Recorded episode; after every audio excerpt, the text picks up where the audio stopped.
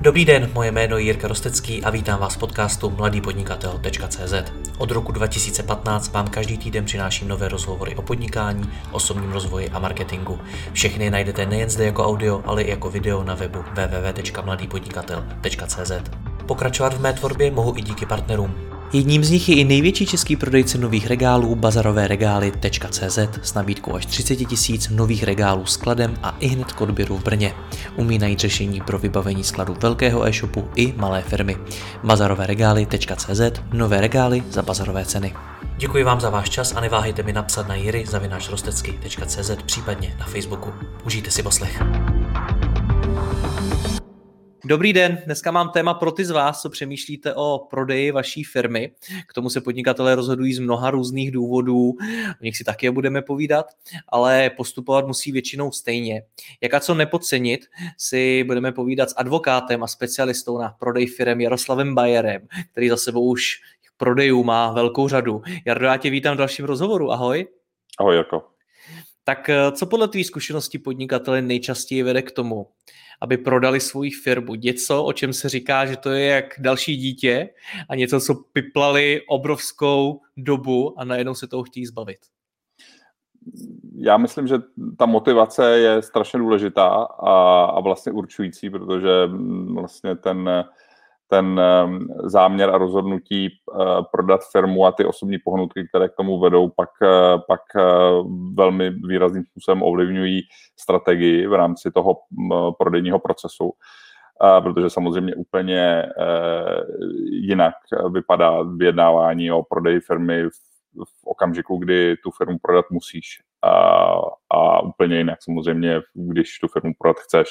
Ale ty nejčastější důvody, ty nejčastější, a, a, ale nemusíš teda, abych, eh, abych to upřesnil, ale ty nejčastější důvody, které vidíme na straně prodávajících, tak je, tak je samozřejmě uh, určitá forma uh, vlastně vyhořelosti.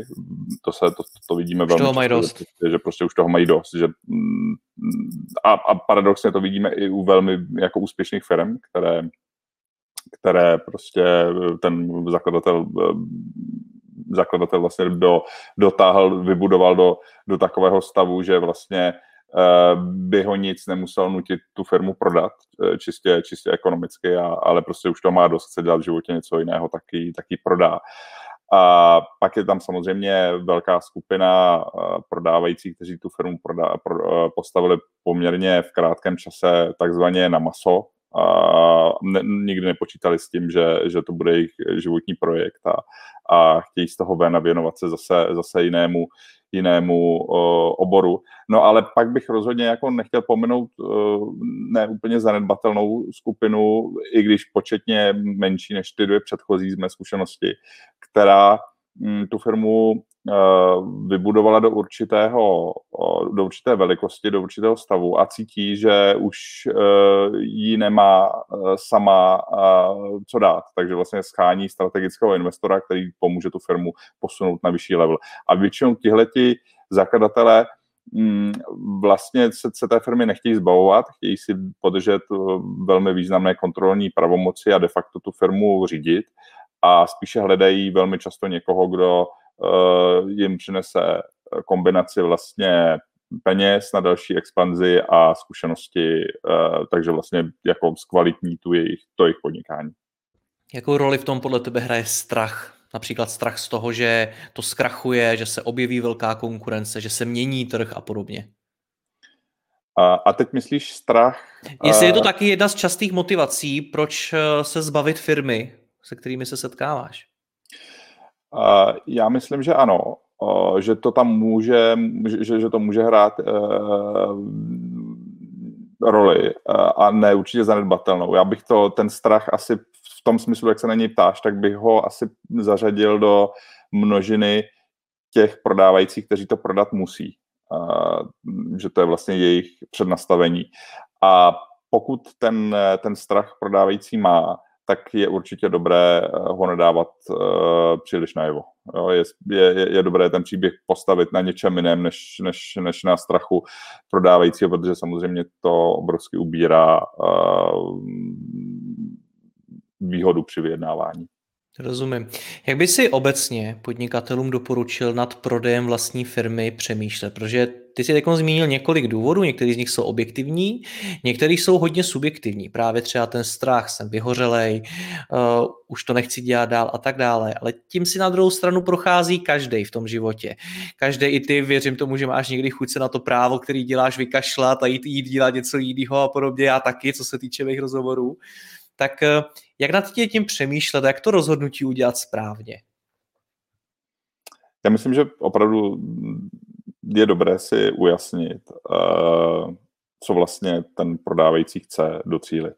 Uh, jo. Jestli, jestli prostě chce z toho biznesu pryč, nebo s, protože, protože pak ten prodejní proces bude vypadat úplně jinak, než když mm, vlastně neví, co přesně chce. Jo. Mm, občas, občas vidím u některých z těch prodávajících, že vlastně by chtěli z toho pryč, ale zároveň se z toho, toho nechtějí vzdát, protože se bojí, eh, jak bude vypadat ten život po životě. A, a to, to v zásadě pak nevede uh, k ničemu moc dobrému, protože to jsou různí takový kočkopsy i z hlediska pak eh, toho, toho investora, který očekává větší zapojení a, a pak, pak se mu ho nedostává. Takže opravdu jako ta osobní motivace uh, v tom rozhodnutí hraje velkou roli. No a když, když ten prodávající ví, co chce, tak pak je potřeba to dobře odborně zvládnout, protože ten proces není, není jednoduchý, má řadu rizik a, ale když se na, naopak udělá dobře, tak, eh, tak eh, je to samozřejmě obrovský benefit pro toho, kdo, kdo tu firmu, kdo tu firmu postavil eh, a, a teď, jí, teď jí vlastně teď na tom bude kapitalizovat, protože protože prostě prodat fungující firmu je, je zajímavá věc, bez zesporu. My se teď bavíme o tom, kdy je to prodání firmy správný řešení pro zakladatele, pro toho podnikatele. Kdy je to to nejlepší, co se může stát pro tu firmu? Já myslím, že každá společnost jako organizace uh, lidí, kteří tvoří, protože o tom každá společnost ve svém důsledku je, uh, by se měla a, asi i chtěla rozvíjet. Takže v okamžiku, kdy ten zakladatel uh, ztratil drive, nebo cítí, že už jí nemá co přidat, tak to je prostě samozřejmě ten nejlepší moment na, na o tom uvažovat, zda tu firmu prodat, nebo do ní pustit stratega, nebo, eh, nebo ji restrukturalizovat, prodat eh, částečně a věnovat se jenom tomu, co, co vlastně, na co vlastně cítí, že ten prodávající má a, a co ho může, co ho může, v čem může být pro tu firmu přidanou hodnotou. Jak těžký to je prodat firmu? Je to náročný proces? Já myslím, že mm, obecně eh, a bavíme se spíš o, řekněme, středních a větších firmách, ne o, ne o živnostech. A, a myslím, že celá, celý tady tenhle díl bude o větších a středních firmách. Tak to, ten proces prostě jednoduchý není. Má svoje zákonitosti, ehm, je potřeba do něj eh, vstoupit s určitou odborností a, a to od začátku až, až, až, až do konce ale v zásadě je to něco, co se děje dnes a denně, takže, takže když se ten prodávající obklopí eh, zkušenými poradci, eh, tak, eh, tak není důvod to nezvládnout a mít z toho přehnané obavy. Jedna ze základních otázek, když se někdo rozmyslí, že svoji firmu prodá, či z jakýhokoliv důvodu, tak je samozřejmě otázka, jak sehnat kupce. Jak bys hmm. na ní odpověděl? Jo, jo. Já myslím, že málo kdo, kdo prodává eh, společnost poprvé, tak ví, jak to chodí. Um, řada vlastníků v podstatě eh, ani, ani neví, eh, jakou formou to dát světu správně vědět. Určitě se samozřejmě prodej firmy neoznamuje na Facebooku nebo ani, ani ne na LinkedInu. Má, má, to svoje, má to svoje zákonitosti a v podstatě ten, ta, ta nesprávná komunikace ohledně prodeje firmy tu firmu může samo, sama o sobě poškodit. A, a to, si, to si občas, občas zakladatelé neuvědomují. Takže... Můžeš být konkrétní? Promiň, že ti to skáče, ale můžeš být konkrétní, jak to tu firmu může poškodit? No třeba z, z, hlediska, z hlediska konkurence, která um, ti může přetáhnout lidi, jo, protože když, když typicky prostě, jo, firma je, firma je na prodej, někteří klíčoví zaměstnanci nebo dodavatelé můžou začít panikařit, protože vlastně je to, je to obrovská nejistota tady s tímhle, pro tady tohle člověka, a teď myslím jako konkrétní fyzickou osobu, která tu firmu vlastní, si pracuješ nebo pracoval řadu let, někdy půlku své kariéry a najednou ten člověk z toho odchází. Jo, a to je přesně ten moment, kdy se ti do toho může, uh, tak říkajíc, vlámat konkurence, začít ti ty lidi přetahovat, začít ti přetahovat uh, zákazníky, začít ti přetahovat uh, klíčové dodavatele. Takže ten, ten prodejní proces je potřeba držet v podstatě um, pod pokličkou a to až do samého, až, až do samého konce. Jako žádné pravidlo neplatí bezvýjimečně, ale obecně tohle, tohle prostě si myslím, že platí a, a je potřeba mm, na to, dávat, na to dávat pozor.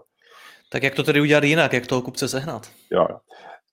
Vlastně jako první krok, který e, by měl udělat někdo, kdo tu firmu chce prodat, tak by se měl obrátit na v podstatě M&A poradce a, a tomu tak říkám jako trošku lidově, ale to jsou vlastně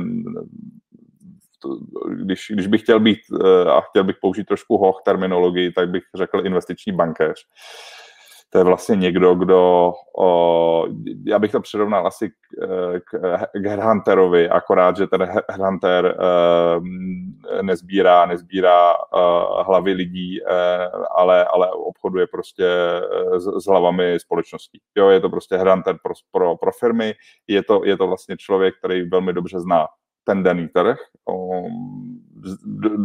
dokáže, dokáže poměrně rychle zanalizovat slabé a silné stránky té společnosti na tom trhu a dokáže uh, smysluplným a, a, a vlastně efektivním způsobem komunikovat, že ta firma je na prodej. Můžeme si pak klidně jako říct, jakým způsobem se to dělá, ale když jsme u těch výčtů těch poradců, tak tady bych, tady bych opravdu začal. Mě by a... zajímalo, jestli se o to zastavíme, jak taky člověka najít. Kam můžu napsat? Uh, no, jasně. Uh, můžeš si ho najít na internetu, ale jako vždycky u těchto specializovaných poradců je lepší si ho nechat doporučit jo, od, od někoho, kdo, kdo, kdo na ně má kontakty. Uh, já myslím, že na, jako s M&A poradcem přišli do kontaktu, přišel do kontaktu každý zkušený právník, který to dělá, každý zkušený daňový poradce. Jo, takže, takže mm, můžeš, můžeš ho najít, a asi, asi bych doporučil ho najít prostřednictvím nějaké reference. Dobře, ty si říkal, že těch poradců je víc. Ten M&A poradce, je to teda jediný člověk, který ho na to potřebuju, nebo musím ještě někoho dalšího? No, pak, když máš, ten M&A poradce samozřejmě dělá ještě tu, tu nebo ti pomůže s tou finanční stránkou věci, a když, když prostě tady tohle je hotovo, tak rozhodně další, další z těch poradců jsou právníci. Ten právník dělá to, že vlastně je to takový jako projektový manažer pro ten, pro ten prodejní proces. Jo. Pomáhá nastavovat dokumentaci, vyjednávat dokumentaci, Eh, hlídat všechna ta rizika a vůbec zajišťovat, že, že to prostě dopadne tak, jak to dopadnout má. To je, to je jeho hlavní role. No, pak je, pak je z, dalších poradců jsou velmi důležití daňoví poradci, uh, nebo daňoví poradce, který uh, ti vlastně pomůže celou tu prodejní strukturu nastavit takovým způsobem, aby to bylo daňově co nejefektivnější. Jinými slovy, aby si zbytečně neplatil daně tam, kde uh, daně platit nemusíš to je opravdu velmi důležitá, důležitá věc. No a pak samozřejmě záleží na tom, co se prodává, jaké je to podkladové aktivum, jo? protože jiné bude u e-shopu. Předpokládám, že uh, asi méně prodávající, ale určitě jako z pohledu kupujícího si, si bude chtít udělat eh, prověrku, faktickou a technickou prověrku toho, toho aktiva, takže já nevím, eh, různí datoví analytici, SEO poradci, trochu jinak bude vypadat ten proces, pokud se bude prodávat nemovitost. Pokud to bude velká nemovitost, tak určitě mm, kupující bude chtít zaangažovat experta na životní prostředí, technického poradce, který tu budovu projde a, a pokusí, se, pokusí se, nebo měl by, měl by odhadnout její technický stav a vyhodnotit její, její nedostatky případné úplně jinak to bude vypadat v případě strojírenské společnosti, protože budeš potřebovat zaangažovat někoho, kdo zná ten produkt. Jo. Když budeš prodávat továrnu na klikové hřídele, tak asi uh, si ten kupující bude chtít, uh, bude chtít prověřit, jestli ten, ten klíčový produkt je konkurenceschopný, co to je vlastně za, za, za výrobek, uh, jaký má tržní potenciál a tak dále. Moje zkušenost je taková, že i ti kupující tohleto velmi často podcení, zejména třeba v případě e-shopů, tak vlastně nepoznají ten e-shop dopodrobná, nepodívají se třeba na čísla tak, jak by mohli a potom koupí něco, co zdaleka není tak dobrý, jak si představovali. Máš s tím taky takovou zkušenost? Určitě.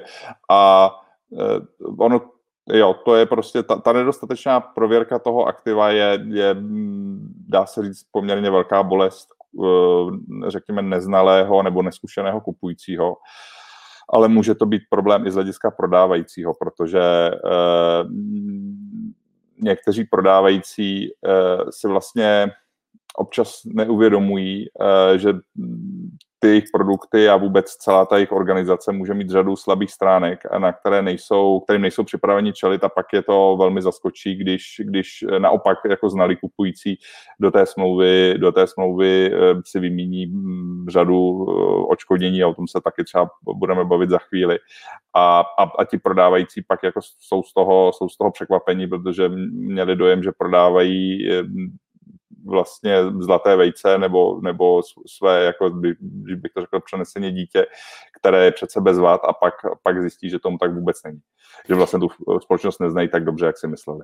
Jak bys tady, a teď se tě ptám spíš po té lidské stránce, ne po té právní, protože věřím, že jako právník mi řekne, že se určitě nevyplatí schovávat nějaký kostlivce ve skříni, ale já věřím tomu, že tady právě hraje velkou roli ten strach mě jakožto prodávajícího důkladně prověřit tu moji firmu, protože můžu vědět, že jsou tam nějaký problémy, můžu se bát, můžu vidět ty nedokonalosti té firmy a tak dál.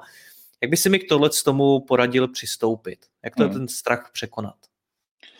Já už jsem zažil uh, ve své praxi uh, poměrně dost uh, emoční reakci na právě ty nedostatky, o kterých jsem mluvil před chvílí, že vlastně jako si ten prodávající myslel, že prodává něco, co eh, je bez vad a pak byl konfrontován s tím, že je mm, v průběhu právní a technické prověrky bylo objeveno tohle, tohle a tohle a že za, za, za to chce prostě očkodnění eh, nebo respektive chce tam nějaký závazek, který eh, v případě, že se materializuje to riziko, tak, tak povede k očkodnění kupujícího.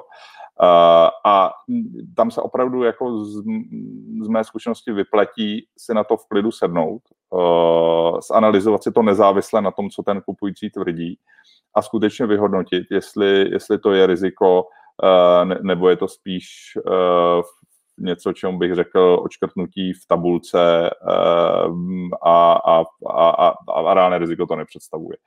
A to, to, to na těch emocích pak nejvíc ubere. Ale říkám, ten prvotní šok uh, u, kupující, uh, u prodávajícího, který to dělá poprvé v životě, uh, velmi často prostě nastává. My jsme trochu utekli od toho, jak se vlastně získává ten kupec. Jak se hledá? Obrátím se tedy na to M&A poradce a ten to hmm. udělá jak? Tak, uh, pokud jsem se rozhodl, že to prodám a mám jasno o tom, uh, jakým způsobem to prodám, a oslovil jsem M&A poradce, kterému jsem uh, zadal, uh, jak to má vlastně vypadat. Uh, tak co udělá ten M&A poradce? On si, by si měl projít uh, finanční stránku podnikání té společnosti. Uh, teď myslím uh, obrat, takové jako základní, základní ekonomické parametry. Obrat, uh, zisk uh, za posledních několik let, strukturu, strukturu nákladů a tak dále a tak podobně. Prostě jako měl by zjistit, uh, měl by si udělat poměrně velmi dobrý obrázek o výkonnosti té společnosti. V okamžiku, kdy si ho udělá, tak připraví něco, čemu se říká teaser. Jo to je v podstatě dopis, eh, kterým se obracíš na vybrané zájemce eh, a, a v němž vlastně jako představíš eh, tu firmu ze všech, ze všech dobrých, podotýkám, uhlů, hledisek prostě, jo. To znamená, Uh, představíš si, já nevím, z toho hospodářského hlediska, řekne, že to je firma, která má prostě stabilní, stabilní výkon, uh, dobrou ziskovost, velmi dobrou marži na tom produktu. představíš z, z produktového hlediska, co ta firma dělá, jakou, jaké, jakou má pozici na trhu a tak dále. No a v neposlední řadě je, je vybídneš k tomu, aby, aby se toho procesu účastnili a, a předložili nabídku.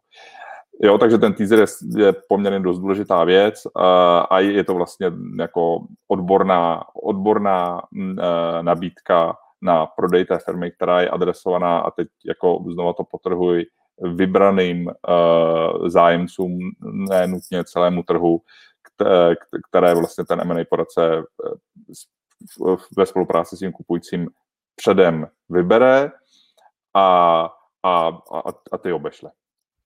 Zase, když jo? řeknu svůj, svůj, moji zkušenost, tak velmi často tím kupujícím může být právě i ta konkurence. Jak, jak se k tohle tomu postavit? Protože pár minut zpátky si říkal, že zveřejnit tu informaci, že se moje firma prodává, může být něco, čeho ta konkurence zneužije. Na druhou stránku ta konkurence může být tím nejlepším potenciálním kupujícím. Jak to je to rozseknout? Přesně tak. A já myslím, že to není, není obecný vzorec a bude záležet na znalosti uh, prodávajícího, jak dobře zná tu svoji konkurenci. Uh, a ten by měl v podstatě jako mít uh, tak nějak jako potuchu, jestli ta konkurence jestli by to zajímalo tu konkurenci koupit tady téhle společnosti, mm, často on bude mít třeba, jako historicky bude mít nabídky, jo, takže prostě on bude, on bude vědět, anebo jestli prostě tohle nepřichází v úvahu.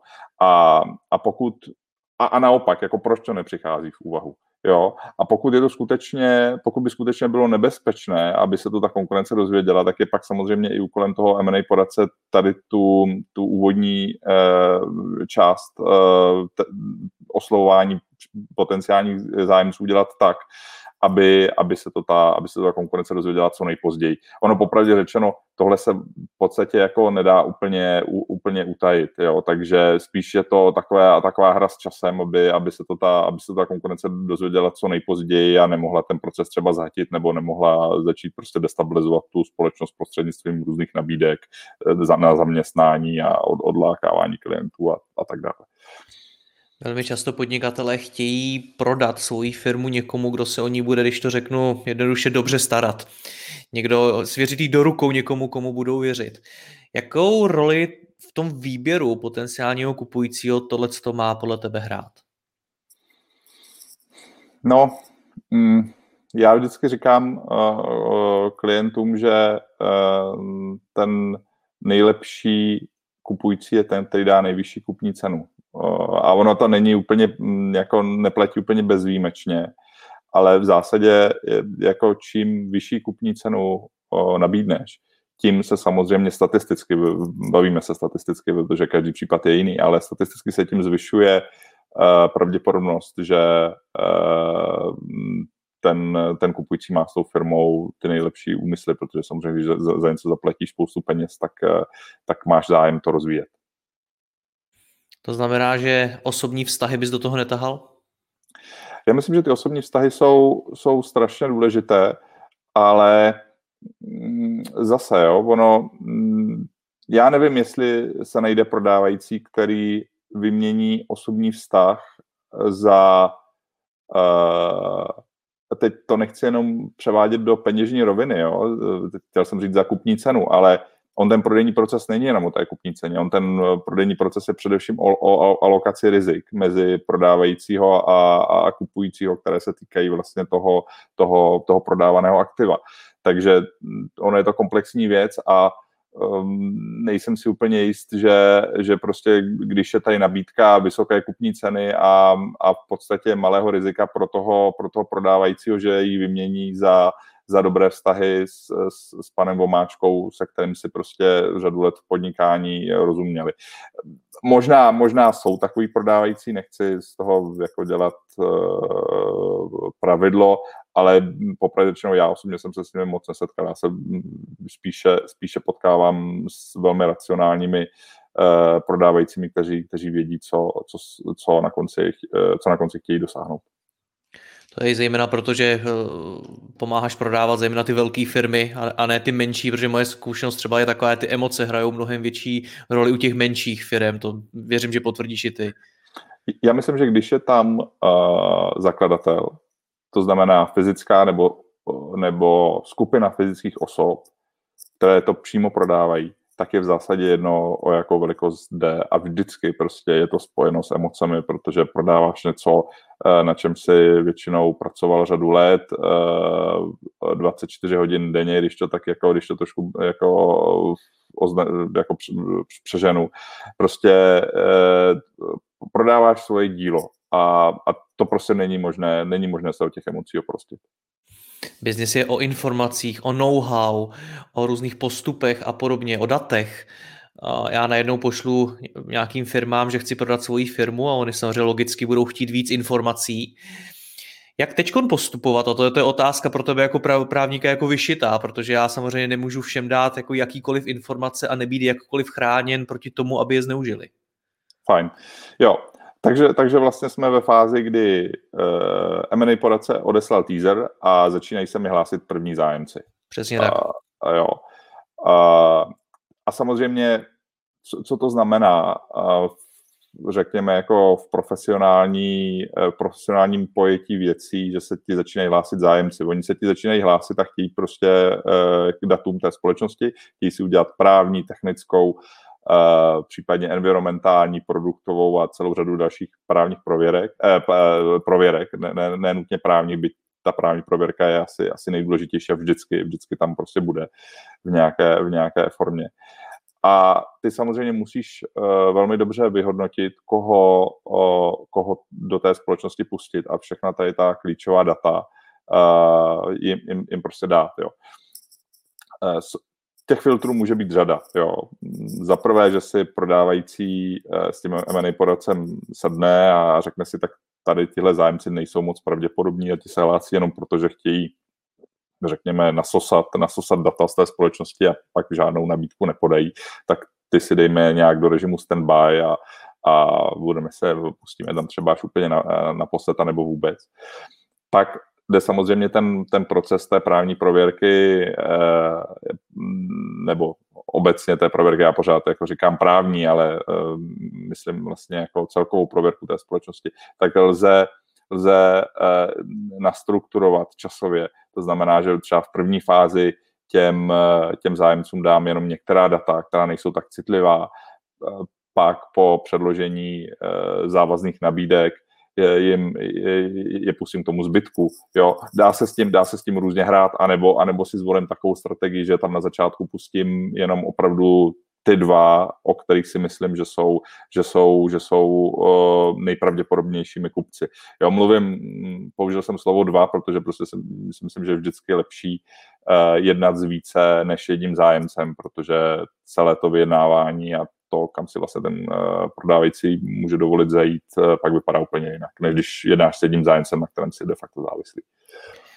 Ty jsi použil pojem závazná nabídka. Když mi ti zájemci dají závaznou nabídku, co to je závazná nabídka? Mm-hmm. Já se možná ještě vrátím k tomu procesu. Takže uh, mám zájemce, ty jsem pustil, ty, ty, ty pouštím do, do společnosti a v nějaké podobě jim nechávám prostě, uh, je, je nechávám, aby si udělali prověrku. Samozřejmě k tomu potřebuji uzavřít NDA, smlouvu o, řekněme, Eh, ochraně, ochraně obchodního tajemství a dalších citlivých údajů, které se k té společnosti váží. To je samozřejmě podmínka. No a v okamžiku, kdy tady tohle mám za sebou, tak jim dám určitý čas na to, aby si, uh, aby si tu prověrku zrealizovali.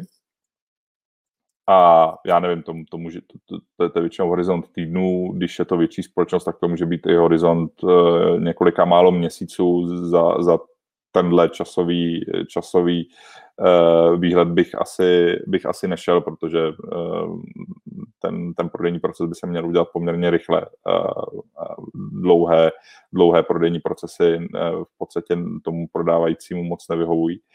Takže v okamžiku, kdy jsem se dostal do stavu, že ti zájemci mají prověrku té společnosti hotovou, už tu společnost relativně dobře znají, tak je vyzvu k tomu, aby předložili závaznou nabídku. Jo.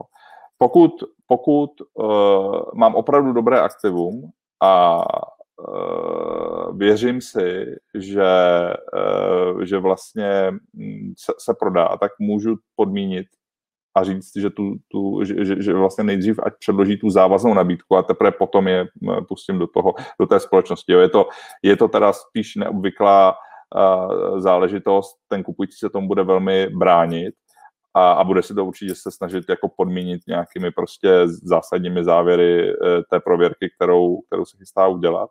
Ale i to je, i, i to je struktura, kterou, kterou prostě vidíme občas. Jo. Stejně se mi ale neodpověděl na tu otázku, co to je ta závazná nabídka, jo. ať na to nezapomenem. Jo, to, závazná nabídka je v zásadě eh, vyjádření vůle toho kupujícího si tu společnost za určitých podmínek koupit. Jo. A ono jako, popravdě řečeno, než uzavřeš, než uzavřeš finální právní dokumentaci, na základě které to aktivum převedeš, tak ta závaznost je vždycky prostě velmi relativní. Jo.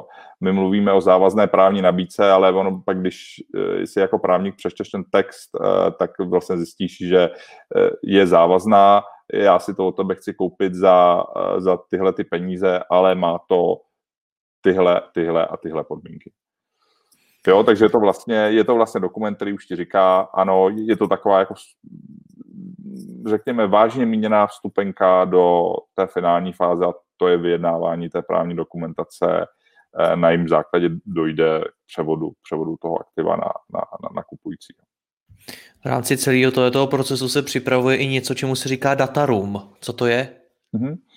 Data room je naprosto klíčová věc a to jak pro prodávajícího, tak, eh, tak kupujícího. Je to vlastně mm, je, je, je to vlastně uh, soubor dokumentů, které se váží k podnikání dané společnosti. A většinou uh, jsou to dokumenty právního charakteru, finančního charakteru, dokumenty, které mluví uh, nebo vypovídají nějakým způsobem o tom produktu a, a celkově prostě o podnikání společnosti. A dneska vlastně ty datarumy se dělají většinou virtuálně, to znamená, že to eh, můžeš představit jako, mm, že na nějakém cloudu je, cloudu je zabezpečený, zabezpečený soubor dokumentů, ty se do toho cloudu dostaneš, eh, většinou tohle zajišťují ti M&A poradci, že ti dají přístupové, přístupové údaje a ty si ty dokumenty prohlížíš uh, a, a, a děláš si, děláš si obrázek o tom, uh, co je to, co je to za společnost. No a takže, takže já myslím, že z hlediska toho kupujícího je jasné, že ehm, k čemu ten datarum slouží, ten slouží jako hlubšímu poznání podnikání společnosti a pro prodávajícího je naprosto klíčový z toho důvodu, že to, že správně nastavená transakční dokumentace eh, snižuje jeho odpovědnost, protože může říct, eh, milý kupující, eh, já jsem ti přece o tomhle problému říkal podobě tohoto dokumentu, který jsem zveřejnil tady na tomhle místě v datarumu. Takže opravdu jako datarum je, je, je, je, je klíčová, klíčová správně, na, správně jakoby sestavit datarum je klíčová věc uh, prodejního procesu a to pro obě strany. To bude možná taková zvláštní otázka, ale co je pro tebe jakožto pro právníka na tom těžkýho? Protože jak mi to popisuješ, tak mi přijde, že to pro tebe může být v podstatě při prodeji jakýkoliv firmy takřka to samý. Ty NDAčka, to může být něco, co můžeš mít předpřipravenýho, některé ty další smlouvy možná taky. Možná se pletu. V čem se to liší? Co, co je na, to, na tom pro tebe hmm. ta výzva? Ten proces je standardizovaný, to máš naprostou pravdu. A, a standardizovaný by měl být, protože eh, to je to, co šetří, šetří ty transakční náklady a, a dělá, ten, dělá ten proces eh, transparentní. V tom smyslu, že můžeš očekávat, že na začátku prostě bude teaser, pak prostě pak prostě nezávazná nabídka, pak, pak eh, NDAčko, pak otevření datarumu, pak závazná nabídka, pak vyjednání právní dokumentace, které, a, a ta právní dokumentace zase bude mít obsah, který uh, ty strany očekávají. Jo? Takže to, ta, ta vlastně jako ta transparentnost a standardizace je v tom procesu opravdu velmi důležitá. Ale to, co se liší a to, co z každé té záležitosti dělá v podstatě, bych to řekl, kusovou, kusovou věc, je, je vlastně povaha toho aktiva, které prodáváš. Protože každá společnost, stejně tak, jako je to u každého z nás, je prostě jiná, má jiné problémy, má jiné výhody, řeší, řeší jiné výzvy, Eh, které je potřeba prostě v tom procesu nějakým způsobem právně, eh, správně, správně uchopit. Takže, takže jako jakkoliv to může vypadat, že to je pořád stejný set smluv, tak každý ten prodejní proces ve výsledku vypadá jinak. Kdy se v tom procesu dostaneme k tvorbě samotné kupní smlouvy? Mm-hmm. A zase eh, lze, lze různě předbíhat, ale obecně eh, ty, protože, protože to, to vydání té kupní smlouvy je v podstatě poměrně jako nákladná záležitost, eh, takže ty nechceš vyjednávat tu transakční dokumentaci s každým, s tím zájemcem, chceš je nejdřív odfiltrovat a pustit tam jenom ty zájemce, se kterým, u kterých je prostě vysoká pravděpodobnost, že, že, že, ten, že, že tu transakci s nimi, s nimi doděláš. Takže v podstatě je to, mělo by to být ideálně na konci toho procesu právních a dalších prověrek té společnosti, když už ten kupující nebo ten zájemce o koupy tu společnost dobře zná, ví, co může čekat a, a, a, a taky ví, k čemu, k čemu se mu má ten prodávající zavázat. Takže to je ten moment. V podstatě to přichází na, uh, nechci říct úplně na závěr, ale, ale v těch pozdějších stádiích toho procesu. A předpokládám, že to na tom všem bude ta nejdůležitější smlouva. Tak eh, co by měla obsahovat a jak se vůbec tvoří? Hmm. Já myslím, že zase bych začal toho aktiva, jo, protože bude, bude obrovsky záležet na tom, co prodáváš. Jestli je to e-shop, tak budeš v té smlouvě akcentovat úplně jiné aspekty, než když budeš prodávat nemovitost, eh, nebo strojírenskou společnost, nebo, eh, nebo banku. Jo. A to, to, to má naprosto jako zásadní, zásadní dopad. Celá ta transakční dokumentace se, se točí kolem, kolem toho aktiva, které, které se prodávají, které se prodává. No a, a v podstatě ten, celý tady tenhle M&A proces uh, dneska, uh, a on už to je nějakou dobu, uh, staví na anglosaských konceptech práva. Jo, takže, které se přenášejí do, do kontinentálního, do českého prostředí, takže to je samo o sobě, není, není úplně jednoduché tohle zvládnout, ale v zásadě tam máš uh, takovou jako set několika okruhů, které jsou specifické a kterým se musíš velmi dobře věnovat. Jo. Eh, první ten okruh je vlastně jako kupní cena, její, její strukturování, výplata a úschova. Jo. Prostě nelze připustit uh, situaci, kdy dojde k převodu vlastnictví uh, k tomu aktivu, ať už je to obchodní podíl, akcie, uh, nebo, nebo, nebo vytost, nebo závod, a bez toho, aniž by ti za to ten, ten, ten kupující zaplatil. Jo. Takže je potřeba to prostě správně nastrukturovat, uh, ošetřit si uvolňování kupní ceny a mm, samozřejmě uh, použití ně, něčo, institutu, kterému se říká úschova kupní ceny. Jo. To, to znamená prostě, jako, že použiješ třetího nezávislé, třetí nezávislý subjekt, kam ten kupující ty peníze složí, tu kupní cenu složí a za, podmínk, za, za podmínek, které se eh, sjednají s tím, s tím schovatelem, tak dojde, dojde k, jejím, k jejímu uvolnění prodávajícímu.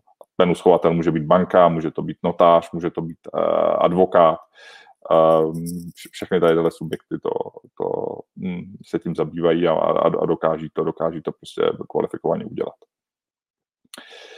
Takže kupní cena to je prostě klíčová, uh, klíčová záležitost. A pak uh, jsou tam dva typy uh, ujednání, které mají, když, když už jsi vyjednal dobrou kupní cenu, tak které mají zásadní dopad na tvoji odpovědnost jako, jako prodávajícího. Prvním, pr, prvnímu z těch uh, ujednání se říká uh, takzvaně warranties, a jsou to záruky z, z anglického warranties, což je vlastně jako seznam ujištění uh, prodávajícího ohledně kvality toho převáděného aktiva. Jo. To si můžeš představit jako v podstatě, když bych to řekl laicky, jako záruční list, když si kupuješ mixer nebo pračku, kde je, eh, ale jako velmi podrobný záruční list, kde se říká, když bych to převedl do té terminologie té pračky, tak ta pračka je bílá, je na elektřinu, bude fungovat dobře za těch a těch podmínek eh, a, a ty záruky a, a tu záruku ti dávám třeba na, na, na dva, tři, čtyři roky od, od vypořádání obchodu. Jo. V podstatě uh, jsou to, je to jako seznam větiček, uh, právních větiček, které ti vlastně popisují kvalitu toho aktiva a tím pádem určují odpovědnost prodávajícího za to, co vlastně prodává. Jo? A jejich specifikem, a tady právě, mm, tady právě hraje klíčovou roli datarum, je, že jak prodávající, tak kupující by měl být v dobré víře o tom, že ty záruky jsou pravdivé, že skutečně, že skutečně platí. Pokud si... Co ty, no, mě, co, co ty záruky můžou být například třeba v tom e-shopu, protože mm-hmm. já věřím tomu, že obecně v biznesu je strašně těžké něco garantovat. No, takhle, určitě bys neměl garantovat uh, ekonomickou výkonnost společnosti. Jo, uh, do budoucna. Jo, můžeš asi říct, že, že v minulosti uh, ta společnost měla takový a takový obrat a že to účetnictví za poslední roky je pravdivé. Uh, to, a, to si myslím, že jako dbalí, uh, dbalí kupující tě do takovéhohle uh, prohlášení bude, bude tlačit. A, ale do budoucna rozhodně by se žádné, by se žádné tyhle ty záruky dávat, ne, poskytovat neměly, protože nikdo neví, jak to, jak to bude vypadat. Co se týče e-shopu, tak tam je, jako, tam je klíčových několik oblastí.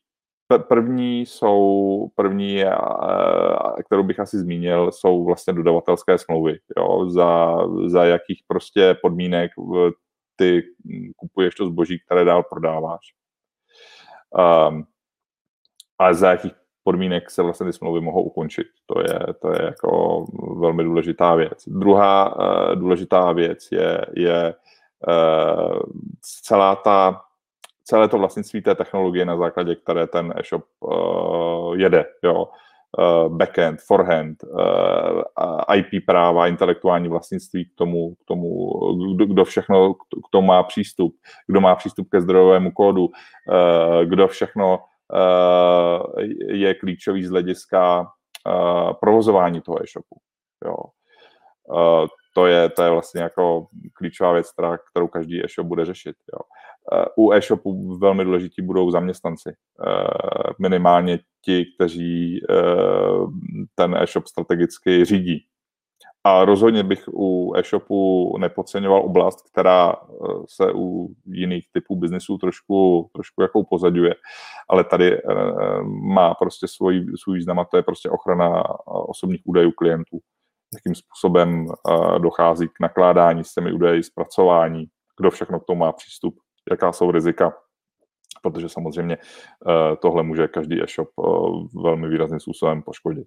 Ani ne tak, uh, řekněme, že ti úřad pro ochranu osobních údajů vyměří sankci, byť ani to bych nepodceňoval, ale především z hlediska kredibility toho, toho, toho konkrétního e-shopu. Jsi řekl krásný přeřek backend forehand. to frontend, že si myslel. Frontend, sorry, sorry, já jsem byl, byl na tenisovém kurtu. Ty jsi předtím zmiňoval, že jsou tam dvě takováto ujednání, tak ty, ty záruky jsou to první, co je to druhý? A, a ty, ty druhé jsou tak, takzvaný, eh, tak, takzvané očkodnění eh, z angličtiny indemnity. A to je, mm, tady už jde trošku do tvého, když si uh, prodávající udělal právní, pardon, kupující udělal právní prověrku a zjistil, uh, že tam jsou nějaké nedostatky nebo vady. Typicky třeba, bych to řekl, uh, bych to přirovnal um, k tomu, že uh, ten e-shop protiprávně, řekněme, zpracovává osobní údaje. Jo, je, tam, je, tam, je tam problém, nemá třeba souhlas, nebo ty údaje zpracovává v rozporu s tím souhlasem. Takže si vlastně kupující vyhodnotí, že tohle riziko se může eh, materializovat například v pokutu ze strany úřadu pro ochranu osobních údajů a může znamenat uh, poškození kredibility toho podnikání a řekne si a, vyjedná si v té smluvní dokumentaci, že v případě, že tohle nastane, a tak, tak prostě kupujícímu musí dát například určitou slevu skupní ceny, která se bude rovnat té výši toho, toho, té škody, kterou tady z tohohle konkrétního případu očkodění kupující kupující utrpí. Jo? V podstatě jako princip a mechanismus uh, toho fungování je tady těchto dvou ustanovení je takový, že v okamžiku, kdy jsem v dobré víře jako kupující a, a to jsem si prověřil, to je důležité, uh, že je určité tvrzení pravdivé, tak to dám do záruk, ale v okamžiku, kdy vím, že tam je nějaký, nějaké poškození, nějaká vada, tak se snažím si, si proto sednat uh, takzvanou indemnitu, to očkodnění, a v okamžiku, kdy se mm, to materializuje, tak vlastně čerpám z toho očkodnění za, za, za těch podmínek, které jsem si hmm. Jsou tam nějaké další závazky? Já vím, že se tam dává třeba závazek ohledně konkurování a podobně. Jo, jo, ještě, ještě možná mě napadá jedna věc, eh, Jirko, ono ty, jak ty záruky, tak ty očkodnění je samozřejmě z hlediska prodávajícího mimořádně důležité uh, limitovat. Uh, a to jak uh, výší Eh, výší to, tě, té odpovědnosti, tak časovou, eh, časovým trváním. Protože když to neuděláš a, a u, řekněme, u, řekněme, hm, neprof, úplně jako neskušených prodávajících se, se to může stát a už jsem to i, i viděl párkrát, tak se ti vlastně v extrému může stát, že přijdeš o to aktivum, protože ho prodáš a ještě navíc přijdeš o tu kupní cenu nebo dokonce musíš zaplatit víc než, kupní, víc než uh, tu kupní cenu z titulu uh, tady těhle, tady těhle stanovení. Hm. Co ty další závazky? No a další závazky jsou, uh, ano, jsi zmínil závazek nekonkurovat, uh, já si myslím, že každý eh, dbalý, dbalý uh, prodávající se bude snažit, pardon, kupující se bude snažit prosadit si omezení na působení toho prodávajícího v tom konkrétním biznesu právě aby se mu nemohlo stát, že mm, si eh, prodávající s veškerou tou hlubokou znalostí té, toho biznesu vedle založí biznes jiný a, začne mu konkurovat, takže je naprosto standardní, že po několik let od prodeje prodávající prostě nesmí v té, v té dané branži působit, ani sám, ani prostřednictvím někoho třetího, komu by například radil. Uh, No a pak je typický závazek je vlastně jako nenabízet, nenabízet eh, zaměstnání eh, klíčovým zaměstnancům, nepřetahovat je, protože, jak už jsem řekl na začátku, každá společnost je, je o lidech. Já jsem si schválně nechal na závěr uh, takový velmi ošemetný téma, to je vůbec cena. Jak se kupní cena vyjednává, stanovuje? Jasně, no. Já myslím, že když to vezmu jako od lesa, tak uh, nejdůležitější je, uh, nebo nejdůležitější, samozřejmě nejdůležitější je, je kvalita toho aktiva, co vlastně prodávám, ale mm, to je jako samozřejmost. Jo. Uh, to, to, co má na výši ceny a řekněme rozsahu těch závazků, na základě kterých prodávající pak ručí nebo odpovídá po prodeji té společnosti, klíčovou, klíčový dopad je, kolik je vlastně těch zájemců v tom prodejním procesu. Jestli prostě dokážeš uh, zájemci A říct, ta kupní cena se mi, se mi moc, uh, moc nelíbí a, a tady zájemce B je, je prostě připraven za to dát o 30% víc, uh, tak si vždycky prostě ve velké výhodě je oproti tomu, když, když tam budeš mít jednoho zájemce. Takže právě proto opravdu záleží i z hlediska kupní ceny na té strategii vyjednávací a na tom, kolik, eh, jak to vlastně rozehraješ, eh, tu, tu partii a jestli to prostě hraješ chytře a, a, a, a nebo, nebo prostě vsázíš všechno na jednu kartu. A stejně jak se určuje, protože já mám zkušenost, eh, třeba u, u menších biznesů mi přijde, že se dost často tak nějak jakoby střelí od boku, jo? že se ti dva nějak domluví, co by za to asi bylo rozumný dát a nějak to prostě udělej. Ale jak se stanovuje cena u opravdu velkých firm? Hmm. Většinou je to násobek EBITDA, To znamená, jo, to, prostě to je klíčový eh, ekonomický, ekonomický parametr, který vlastně eh, popisuje nějakou výkonnost té společnosti a, a budeš se pohybovat uh, v násobcích. A teď bude strašně záležet na tom, v jakém si, v jakém si oboru. Jestliže prodáváš startup, tak to budou prostě e, násobky, které budou v desítkách, řekněme, jo, v desítky a víš, jo, protože prostě očekáváš, očekáváš, eh, sázíš na, na, na, na, na budoucnost té společnosti. Jestliže to je která se bude samozřejmě, nebo může se úplně dramaticky, dramaticky rozvíjet. Jestliže prostě si například ve strojírenství eh, ne, tak, tak naopak to je poměrně konzervativní biznis a tam eh, se to v těch desetinásobcích EBITDA určitě, nebo určitě, no, velmi pravděpodobně pohybovat nebude. A teď nám to Jarno na chvíličku vypadlo. Poslední, co jsem slyšel, že v konzervativním biznisu to asi desetinásobky jako v případě startupu nebudou. Ano, tam jsou, zase záleží na, na, na tom aktivu, eh, ale a, a na, na té konkrétní společnosti a na, na, na, na, na produktu, který má, ale v zásadě to jsou, to jsou obvykle prostě e, násobky do deseti. Jo. A e-shopy jsou právě něco mezi valuačně a z pohledu prostě kupní ceny něco mezi eh, startupy a konzervativními biznesy. Zase záleží na tom, jaký, jaký ten, ten e-shop má, má pozici na, té, na, té, mm, na tom trhu, ale eh, u těch, u těch dynamicky rostoucích e-shopů se ta valuace dostává něk, někam na úroveň startupu, protože prostě se očekává, že, že ten e-shop bude mít, bude mít Rozumím. velkou výkonnost z hlediska budoucnosti. To, co jsem pochopil z toho rozhovoru, je to, že prodej firmy je složitý proces a že je v něm potřeba zvládnout spoustu dílčích kroků. Co se z tvý zkušenosti podceňuje nejvíc? Uh, odbornost, odbornost poradců, to je jedna věc, že uh, řada prodávajících si myslí, že tu firmu prodá s, s účetním, se kterým má 15 letou skvělou zkušenost a s právníkem, který, který dělá prostě pro tu společnost provozní agendu. A tak to není.